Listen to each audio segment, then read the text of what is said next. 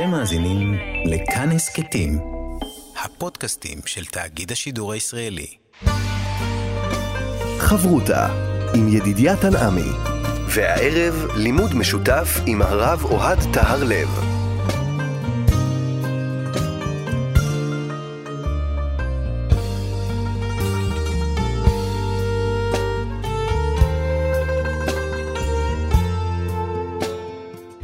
שלום, כאן מורשת, חברותה, לימוד משותף עם רבנים ואנשי חינוך בנושא תנ"ך, הלכה ואמונה.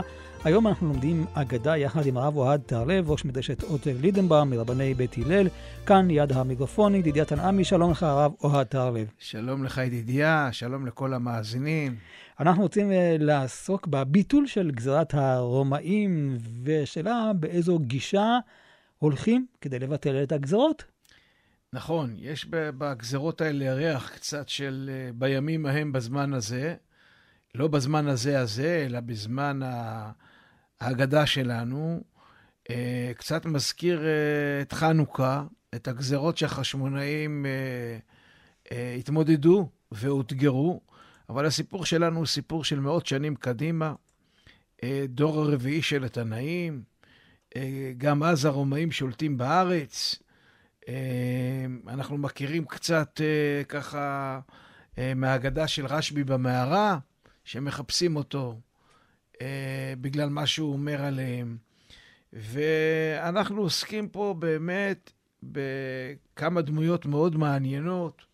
אחד מהם רבי ראובן האסטרובולי, שהיה, כמו שאמרתי, מדור רביעי של התנאים.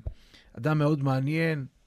תמיד הוא הציע את עצמו... במקום תנאים שהובאו למיטה, הציע את עצמו במקום רבי עקיבא, במקום רבי יהודה, או עוד כמה, והוא כנראה גם היה אדם עמיד, וגם בסיפור שלנו הוא מוכן לקחת אמיץ. סיכונים, אמיץ, נועז, ולמען עם ישראל. וכפי שאמרתי, המציאות היא מציאות, יש לנו עם שהוא כובש, אנחנו נכבשים, עם שרודה בנו, הקיסר הרומאי, והאגדה נמצאת במסכת מעילה בדף י"ז עמוד א' ועמוד ב', תחת הכותרת, האם דם שרצים מטמא. אנחנו יודעים מהתורה ששרץ מטמא, אבל לא ברור, האם הדם שלו מטמא לכאורה ודאי, אבל זה לא ודאי. ובאמת, הגמרא אומרת, שאל רבי מטיה בן חרש את רבי שמעון בן יוחאי באי רומי, הם כנראה היו שם ב, בר, ב, ברומי, והם לא סתם היו שם, מיד נראה למה, מניין לדם שרצים שהוא טמא. אמר לו, דאמר קרא, וזה לכם הטמא. מפה הוא לומד את זה. אמרו לו תלמידיו, של רבי מטיה בן חרש, חכים לבן יוחאי, אפשר לקרוא את זה, חכים לבן יוחאי, כן, הנה, תראה איך הוא החכים, איזה תשובות יפות, ואפשר גם לקרוא את זה, חכים לה, הוא באמת בן אדם חכם. אמר להם, תלמוד ערוך בפיו של רבי אלעזר בר רבי יוסי. למעשה, הוא למד את זה מרבי אלעזר בר רבי יוסי, הוא מקור הלימוד, לא מגיע את הקרדיט, את הפרגון. ועכשיו, האגדה מספרת מתי זה היה. מה המקור? מה המקור של הסיפור? היה סיפור, ובתוך הסיפור היה שם באמת את הלימוד הזה. שפעם אחת גזרה המלכות גזרה שלא ישמרו את השבת, ושלא ימולו את בניהם, ושיבעלו נידות. איך אה, לא שומרים את השבת, מעמידים שומרים, מוציאים את האנשים לעבודה, איך לא מלאים, דואגים שלא יהיה מצב כזה, מסתובבים, איך דואגים שיבעלו את הנידות, פשוט סוגרים את המקוואות כנראה. הלך רבי ראובן בן אסטרובולי, וסיפר קומי, הסתפר כמו הרומאים, קרחת מקדימה, איזשהו אה, קוקו או צמה מאחורה, נראה כמוהם. אמר, אני הולך לבטל את הגזרה, לא כתוב אם הוא הלך באופן עצמאי, אם שלחו אותו. והלך וישב עמהם. ישב שם בבתי קפה בין הגדולים. אמר להם, מי שיש לו אויב יהיה עני או יעשיר? מי שיש לו אויבים, הוא רוצה שהאויבים שלו יהיו עניים או עשירים? אמרו לו, יהיה עני, שיהיה עני. אמר להם, אם כן לא יעשו מלאכה בשבת, כדי שיענו. אתם גוזרים על היהודים גזרה שיעבדו בשבת, הם יהיו אנשים עשירים, יהיה להם עוד יום שהם יעבדו, יעשו יותר כסף. עדיף לכם שיום אחד פחות יעבדו. אמרו תווית. רעיון טוב? רעיון טוב, כן, לא אמרו טוב, לא. תווית, זה מין ביטוי כזה אה. כנראה. אמר לבטל, תבטלו אז. וביטלוה, אוקיי. חזר ואמר להם, מי שיש לו אויב, יכחיש או יבריא. זאת אומרת, הוא רוצה שהאויב שלו יהיה חלש או חזק. אמרו לו, יכחיש, ודאי שחלש. אמר להם, אם כן ימולו בניהם לשמונה ימים, ויכחישו. הייתה תפיסה שאם עושים ברית מילה בגיל קטן, מוציאים את הדם, אתה כאילו עובר איזשהו ניתוח. בפוטנציאל שלך אתה תהיה בן אדם פחות חזק, אתה תהיה יותר חלש. אמרו תווית, אמרו ביטלוה, כן, אמרו טוב, והוא אמר בוא תבטלו. חזר ואמר להם, מי שיש לו אויב ירבה או יתמעט? אתם מעדיפים שהאויבים שלכם יהיו רבים או מעטים? אמרו לו יתמעט. אם כן, לא יבלו נידות, הם... כשהם בועלים נידות, נשיהם מותרות כל החודש, וגם כן היו מחשבות שקרוב לזמן המחזור הם בעצם התעברו, התעברו ולכן עדיף לכם שלא יבלו נידות, הפוך. תראו מה זה, אני מתאר לעצמי, הוא עם ישראל, עם לא גדול, נשאר תמיד עם קטן. אמרו תווית, אמר וביטלוה. ובאמת ביטלו את זה. הכירו בו שהוא יהודי, אחרי כנראה תקופה מסוימת, הבינו מה קרה פה, החזרו. עוד פעם, החזירו את הגזרות האלה. טוב, אמרו, מי ילך ויבטל הגזרות? כבר התרגיל שרבי ראובן בן האסטרובולי עשה, כבר התגלה. ילך רבי שמעון בן יוחאי, שהוא מלומד בניסים. אוקיי, לבד הוא לא יכול ללכת, ואחריו מי ילך? רבי אלעזר בר רבי יוסי. הוא ילך. אותו אחד, אתה זוכר, שמקור השמועה, mm-hmm. ש... דם שרצים. דם שרצים מטמא. אמר להם רבי יוסי, אבא שלו, ואילו היה אבא חלפת קיים, יכולים אתם לומר לו תן בנך להריגה? תגידו, אתם יכולים ל- ל- לשלוח את הבן בחיי אביו ל- להריגה? לא, מה פתאום אתם לוקחים את הבן שלי? אמר להם רבי שמעון, אילו היה יוחאי אבא קיים, יכולים אתם לומר לו תן בנך להריגה? גם כן, ובכל אופן, אני התנדבתי ללכת. אז גם הוא יכול לבוא. הוא לא הבין. אמר לו רבי יוסי, אנא אז לינן, דילמה אניש לרבי שמעון דקה מסתפינה. וואו. אני לא מפחד שהוא ימות שמה.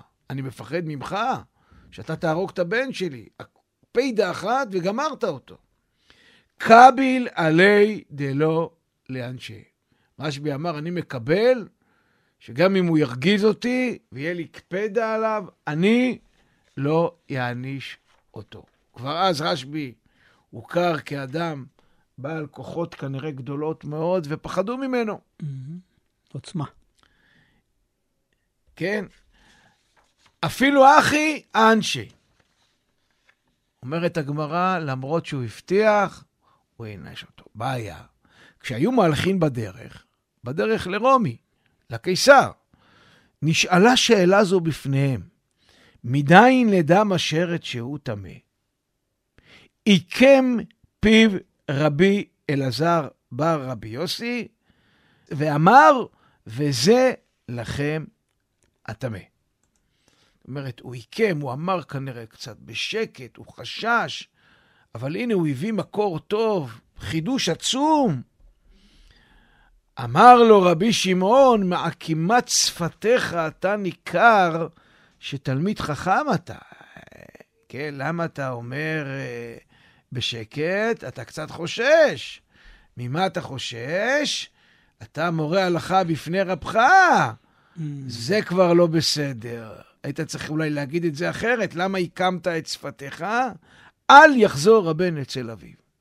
הוא כועס עליו שהוא הורה הלכה בפניו, כי הרי הוא הרב, ואמר לו, אתה לא תראה את אבא שלך. הוא לא כתוב מה קרה שם. אני רק אגיד שבתוספות כותב שהוא חלה באסכרה, והוא כמעט מת, ורשבי היה צריך לקיים את ההבטחה שלו, והוא הבריא אותו. בכל אופן, הם ממשיכים ללכת, יצא לקראתו בן תמיליון, רצונכם שאבוא עמכם, בן תמיליון שד, זה שמו. ופתאום הוא מגיע שד, והוא אומר להם, אתם רוצים שאני אבוא איתכם? בכה רבי שמעון ואמר, מה שבחה של בית אבא? נזדמן למלאך שלוש פעמים, שבחה של בית אבא, הגר, שבחתו של אברהם, כן, נזדמן למלאך שלוש פעמים, ואני לא פעם אחת, יבוא הנס מכל מקום. הנה, מגיע הנס, ממקום שלו ציפינו, מהשד. Mm-hmm. קדים הוא על בברטה דקיסד. השד הלך לפניהם, ונכנס לתוך בת הקיסר. במילים אחרות, מעין דיבוק. כנראה שהפך אותה למשוגעת. כי מה תהתם, כשהוא הגיע לשם, רשבי, רשבי, ורבי אלעזר בר רבי יוסי, כנראה יש כל זעקה גדולה, זה לא מסופר פה, הבת של הקיסר משוגעת, לא יודעים מה לעשות, רואים שיש לה איזשהו דיבוק, ואומרים, או, oh, מגיע פה איזשהו חכם, הוא מגיע, והוא אומר, כמעט תהתם, אמר, בן תמיליון צא, בן תמיליון צא, הוא קורא לשד, צא ממנה, צא ממנה, וכיוון דקרו לי נפק אזל. פתאום הוא יוצא, מי שמכיר את הספרים, או את הצגות על הדיבוק, פתאום יוצא ממשהו חלון נשבר, ובת הקיסר כנראה נרגעת, השיגעון חוזרת לעצמה. חוזרת לעצמה. אמר להון, אמר להם הקיסר, שאילו כל מה דהית לכון למישה, בואו תבקשו, מה שאתם רוצים, הצלתם את הבת שלי, ואילינו לגנזל, ישקול כל דבאו, כנסו לאוצר שלי, לבית גנזי, קחו מה שאתם רוצים. נכנסו, אשכחו, האו איגרה, שקלוה וקראוה. מצאו את אותה איגרת של הגזרות, של הגזרות, לקחו אותה וקראו אותה. ממש ככה. והיינו דאמר רבי אלעזר בר רבי יוסי, אני ראיתיה בעיר רומי, והבו עלי כמה טיפי דמים. זאת אומרת, הוא נכנס לבית הגנזים, והוא אמר שמה, אני ראיתי את הפרוכת מבית המקדש, וראיתי שהיה עליה כמה דמים, אני רק אגיד, הייתה מחלוקת בחז"ל, האם הזעת הדמים, כן, אה, ביום הכיפורים, היא הזעה על הפרוכת או כנגד הפרוכת. והנה הוא בא ומעיד ואומר, רבותיי היקרים, יש לי עדות. הייתי שם בבית גנזם, באוצר שלהם, וראיתי את הפרוכת עם הדם. עד כאן ההגדה המופלאה הזאת, המדהימה הזאת. אנחנו רוצים לשאול עליה כמה וכמה שאלות. שאלה ראשונה, מה הקשר בין הנושא של הסוגיה, האם דמים של שרץ מטמאים, להגדה שלנו? זאת אומרת, למה הסיפור בתוך הסיפור נולד החידוש הזה. מה הקשר שלו, של הדיון ההלכתי הזה, להגדה שלנו, או ההגדה לדיון ההלכתי. שההגדה גם סוגרת בעניין של מדהים. דמים של פרוכת. נכון, אנחנו נראה, לא רק שהיא סוגרת, נתייחס לזה בהמשך, בעניין של דמים של פרוכת. היא פותחת בדמים, היא סוגרת בדמים, תוך כדי כך היא מדברת על דמים, ולא רק תוך כדי כך היא מדברת על דמים, יש לנו גם קצת רמז פה לדם נידה. נכון. גם זה קיים. אבל עוד נדבר על זה בהמשך.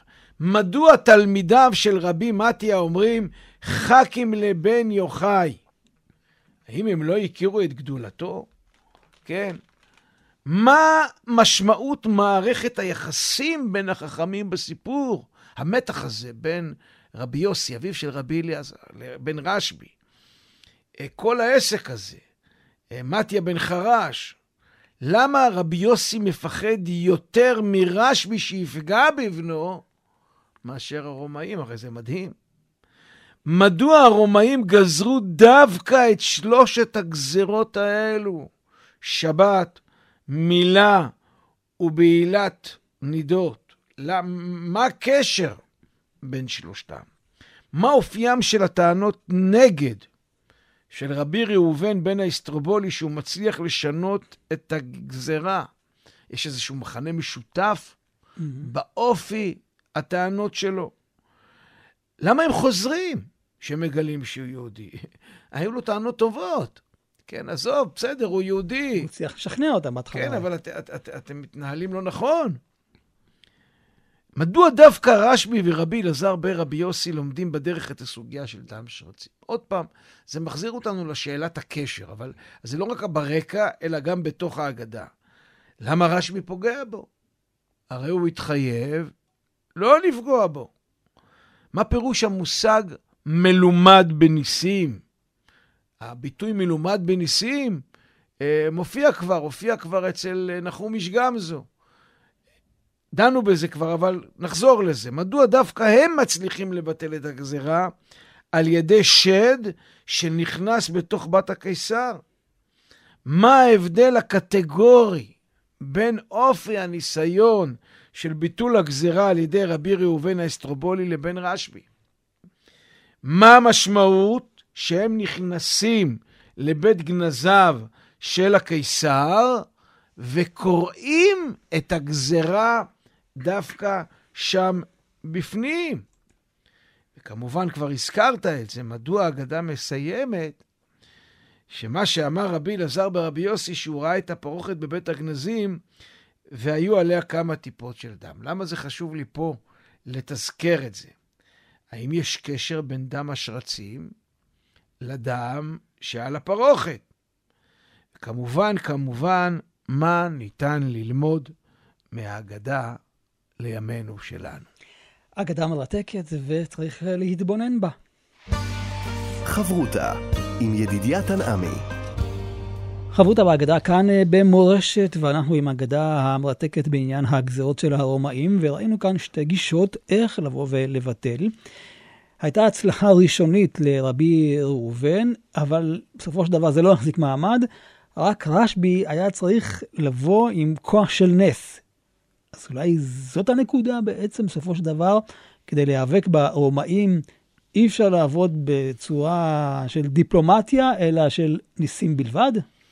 תראה, כשאני מנסה לחשוב על uh, גזרות, mm-hmm. שהרומאים גוזרים, או אם תרצה, היוונים, בתקופת חנוכה, uh, גזרות על עם ישראל היו לאורך כל ההיסטוריה. ויש איזשהו חוט שמקשר בין כל הגזרות כולם לאורך ההיסטוריה. אני אומר את זה בלשון המעטה, אנחנו לא אהובי העמים.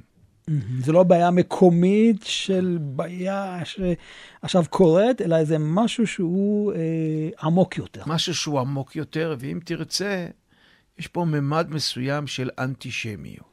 שנאת ישראל לאורך כל הדורות. והנה אנטישמיות בתפארתה, אני חייב לומר, ייתכן, והגזרות עוד לא יצאו, כי המגילה הזאת, שאנחנו רואים שהייתה בבית כנזה עם ה... או המסמך עם הגזרות, היה עדיין בבית כנזאי. זאת אומרת, יכול להיות שהם חשבו ושם יצא שזה הולך להיות, או שיכול להיות שזה באמת היה. ואז יש לנו פה שתי אופציות איך להתמודד עם גזרות, שמבטאות שנאה ופגיעה אנטישמית בקיום הדתי שלנו, בזה שאנחנו אה, שומרי תורה. אה, הראשון, רציונלי. בא עם טענות מאוד מאוד מאוד רציונליות. משכנעות. משכנעות. השני, בכלל, מכיוון אחר מאוד מאוד מאוד לא רציונלי. הראשון הרציונלי, שבסיפור האנטישמי הזה, מגיע חכם, שמתחפש לרומאי, ולובש את הלבוש הרומאי, וטוען טענות הגיוניות, רציונליות, כמו התרבות הרומאית, להוכיח להם למה הגזרות שלהם יפגעו בעצמה. אתה יורה לעצמך ברגל. הם מקבלים ומתחרטים. החרטה מבטאת שאם חשבנו שאנטישמיות רציונלית, אז הנה תראה, השנאה ליהודים היא לא רציונלית, כי למרות, אחרי שהם מגלים שהוא יהודי, הם חוזרים. מה אתה חוזר? אתה יורה לעצמך ברגל, אתה עיוור, אתה לא רואה, כן? מה מתברר לנו? שהניסיון לשנות את הגזרה ולהיכנס לנעליים של הרומאים, לדבר את השפה שלהם, מתברר שזה לא הצליח. לא הולך. הנה, הוא הלך ונהיה רומאי, דיבר בשפה הרומאית, הביא טענות רומאיות, רציונליות, mm-hmm. ש... והנה הם כמו ראש בקיר. מה לומדים מפה? שייתכן מאוד. ואז מגיע רשבי עם איזה שד, משהו כל כך לא רציונלי, מיסטי, דיבוק, ו- ופתאום ה- ה- הישועה מגיעה מאיזושהי מחווה שהוא עושה לקיסר, והקיסר, קח מה שאתה רוצה, נותן חופש פעולה, נכנסים פנימה ומבטלים את כל הגזרה. יכול להיות שיש פה אמירה שעדיף להילחם בגזרות של הרומאים בחזות יהודית, עם הזקן, עם כל זה שאתה נראה יהודי. לא להגיע מחופש, לא רק מחופש חיצונית, mm-hmm. אלא פנימית, בוא, אל תתבייש, אתה יהודי, תפתח בקדוש ברוך הוא, הנה, הקדוש ברוך הוא יצליח, לא רק זה, עוד ינשקו לי את הרגליים. וזה הפוך על הפוך. זה לכאורה מה שקורה פה. אז יש פה איזושהי אמירה במלחמה עם האנטישמיות. לך בדרך והקדוש ברוך הוא יעזור. זה גם קשור למושג מלומד בניסים. מה זה מלומד בניסים? זה לא אדם שעושה ניסים. זה אדם... שחי ניסים. שפתוח כן. למציאות. והוא יודע, הכל אפשרי. אני לא ננעל. אני בא פתוח. כשאתה בא פתוח, הנס מגיע לך. כי המציאות היא ניסית. אם אתה לא ננעל על שום דרך, על שום תפיסה, אתה באמת תזכה לראות את הניסים האלה. זאת אומרת, מי שמלומד בניסים, מי שבא פתוח ולא נעול, פנימית, פסיכולוגית, יראה ישועות. כי ברגע שאתה מתחפש, אז אתה נעול, כי או, אתה סוגר את עצמך לכיוון מסוים. אתה ננעל לכיוון וואו. מסוים. תראה, יש לנו פה דם שמופיע בתחילת ההגדה, באמצעותה או בסופה. יכול להיות, אני אומר את זה בזהירות רבה, דם יש לו שתי משמעויות, גם כסף, אז יש לנו את הדמים, יש לנו את בית גנזי בסוף. ייתכן והשאלה, האם דם השרץ מטמא, היא השאלה, האם הדמים, הדמים במובן של כסף, אה, טהורים, טובים. מה זאת אומרת? אני אומר את זה עוד פעם, אני מתפרע קצת במחשבה, הזכרתי בהקדמה שרבי ראובן היה עשיר. Mm. האם כסף שיוצאים, שיוצא מאנשים לא טובים, שליליים כמו שרץ, הוא מטמא או לא מטמא? וזאת השאלה. זאת אומרת, זה מעין השאלה שאנחנו מכירים של שימוש במשאבים שמקורם במלכות הרשע, כמו אותה שאלה שזורקת אותנו לסיפור שרשב"י ברח למערה, האם מה שהם בנו, קשרים, mm. ורשב"י הכל בשבילם, שום מענתם. דבר, כן, לרווחתם. ויכול להיות שיש פה רמז לעלילת דם, תרתי משמע, בגלל הדמים האלה, כן? תראה, כל הסיפור הנלווה של מערכת היחסים בין רשב"י ורבי אלעזר, שבעצם חבוי פה בתוך הסיפור שאומר, הלכה בפני רבו, ורשב"י מקפיד עליו, מכין לנו את הקרקע לבנות מי הוא רשב"י, מה כוחו, היכולת שלו, עם הקפדה לנטרל מישהו, או כמו שאנחנו מכירים בסיפור כשהוא יוצא מהמערה, הוא נותן את עיניו בהתחלה, מספיק שאתה מסתכל, מספיק שאתה חושב, מספיק שמשהו לא מסתדר אצלך, והנה אתה משנה את הכל, אולי, אולי זה גדלותו, הוא היה מלומד בניסים. אבל עדיין יש פה שאלה גדולה, מה פשר המערכת הזאת, שהאבא דואג שהבן שלו ילך להריגה, ודווקא מול רשב"י, מול הרב, הבן מול הרב, יש פה את האבא, יש פה את הרב, כל הסיפור הזה הוא, הוא מאוד תמוה אה, בהקשר הכללי שלו, ואת האתגר הזה אנחנו צריכים לפצח, לפצח ממש כך.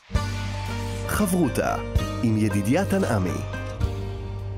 חבותה בהגדה כאן במורשת הגזירות של הרומאים, אז ראינו ככה את המסגרת של הסיפור, את הפתיחה, את הסגירה, את הדמויות הפועלות, אבל בואו ניגע בגזירות עצמן. זאת אומרת, יש לנו כאן שלוש גזירות, שבת, מילה ונידה, ולמה דווקא הרומאים מקפידים דווקא על הגזירות הללו? האם יש פה איזה משהו שמשותף לגזירות? אז תראה. יש פה אה, אה, דבר מאוד מעניין. אה, היינו יכולים ללמוד את הסיפור הזה גם לפני פורי. למה? כולם פה מחופשים. אה, רבי ראובן האסטרובולי הזה מתחפש. אה, מגיע מחופש, בא עם טענות גם מחופשות. מראה משהו הפוך. יש כאן שינוי גזרות שנמצאות בבית גנזאי. או, שינוי גזרות שנמצאות בבית גנזאי, בדיוק. כן, תראה, אולי יש לנו פה, פתאום אתה שואל את עצמך, רגע, רגע, רגע, מה קורה פה?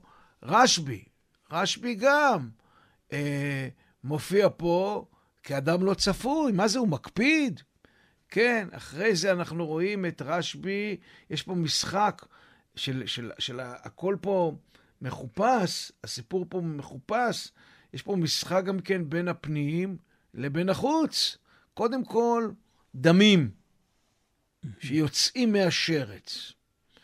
אחרי זה, אם תרצה, אה, אה, יש לנו את הדם של, של, שמושפרץ על הפרוכת. כן, הפרוכת היא מסתירה, משהו שקיים בפנים. האם אדם יהיה על הפרוכת או כנגדו?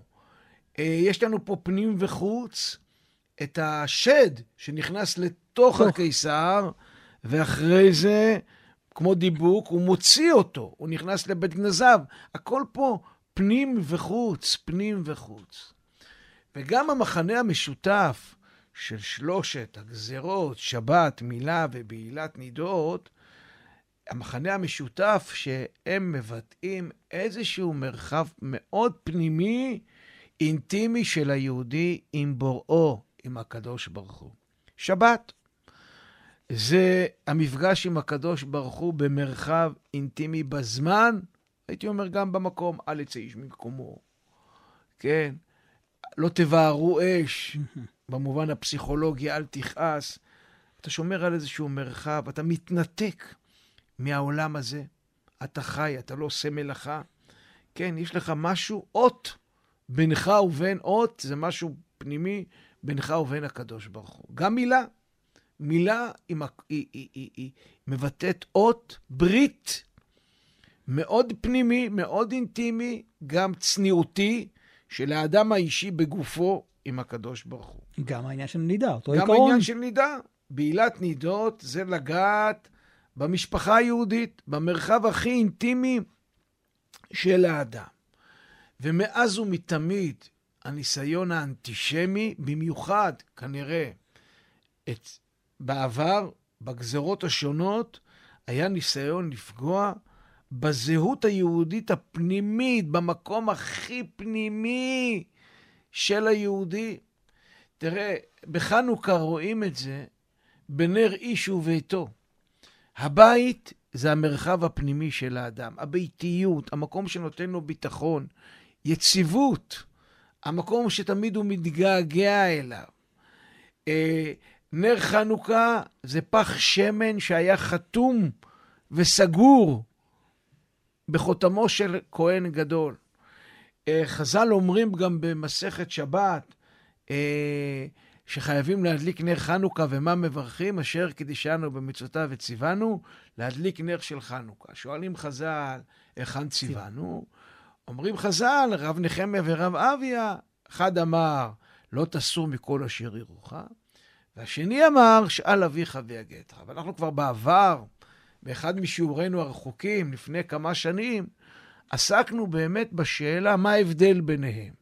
לא תסור זה לאו, שאל אביך אתה שואל, אבל לא תסור זה חכם, זה חכמים מכל אשר יורוך. שאל אביך ויגדך זה אביך.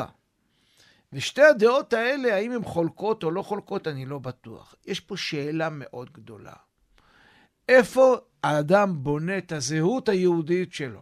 האם בבית, אצל אבא שלו, חובות האב על הבן, ללמד אותו תורה? או האם בבית המדרש, אצל הרב? והקונפליקט הזה, מי חייב?